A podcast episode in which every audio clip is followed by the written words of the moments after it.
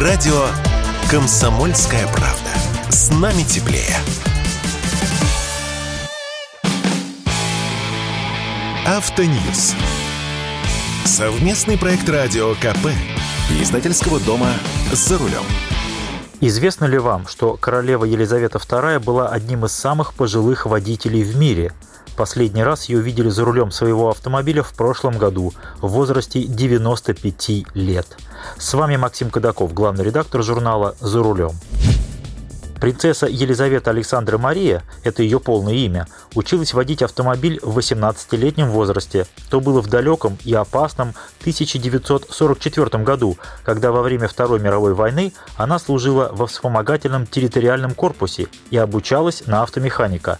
Она водила санитарные и грузовые машины, училась менять колесо, проводить небольшой ремонт, в том числе двигателей.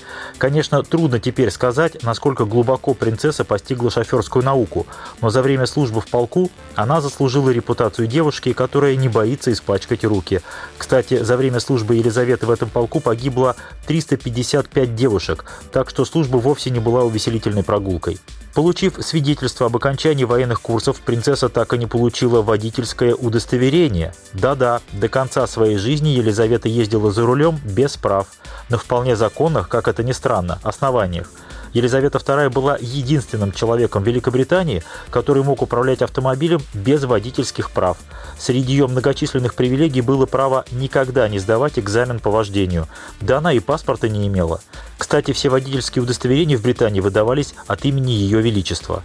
Конечно, Елизавета никогда не ездила за рулем церемониальных автомобилей. Не потому, что ей было не под силу управлять громоздкими длиннобазными седанами, а потому, что она строжайше блюла многочисленные требования протоколов – а вот в монаршем гараже для частного семейного использования в разные годы были совершенно разные автомобили. От довольно дорогого седана Daimler Regency образца 1952 года до скромного универсала Jaguar X-Type, которых и по нашим дорогам ездит немало. Чаще всего Елизавета II ездила за рулем именно автомобилей Jaguar и Daimler, а еще она любила водить семейный Range Rover. Муж Елизаветы, герцог Эдинбургский Филипп, который умер в прошлом году, не дожив двух месяцев до своего столетия, тоже был заядлым автомобилистом. Он начал водить еще до войны.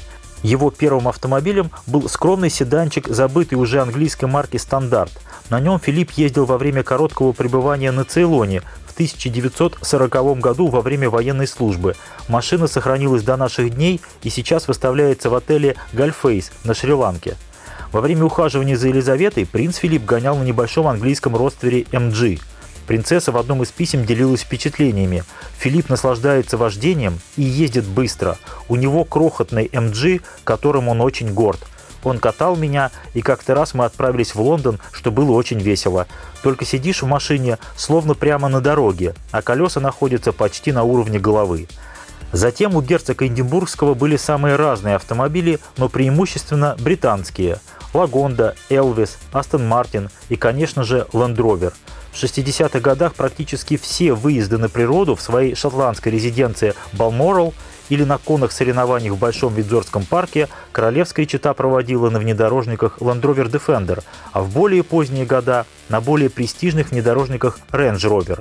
Этим машинам герцог Эдинбургский остался верен до конца своей жизни – в последние годы Филипп водил либо Range Rover, либо Land Rover Freelander второго поколения. У меня, кстати, такая же машина, только у меня красный Freelander, а у принца был темно-зеленый. Именно на этом Freelander в 2019 году Филипп угодил в довольно серьезную аварию. Принц выезжал с проселочной дороги недалеко от своей резиденции на автостраду и не пропустил минивэн Kia, в котором ехали две женщины. От сильного удара Land Rover завалился на бок. На место аварии очень быстро приехали бригада врачей, полиция и служащие резиденции. Принц не пострадал, его охранник тоже отделался легким испугом, а вот женщины в Киа поранились. Одну посекло осколками стекла, у другой пострадала рука. Лишь после этой аварии 97-летний принц Филипп решил больше никогда не садиться за руль. С вами был Максим Кадаков, главный редактор журнала «За рулем». Радуйтесь каждому дню, когда у вас есть возможность водить автомобиль. Автоньюз. Совместный проект радио КП. Издательского дома «За рулем».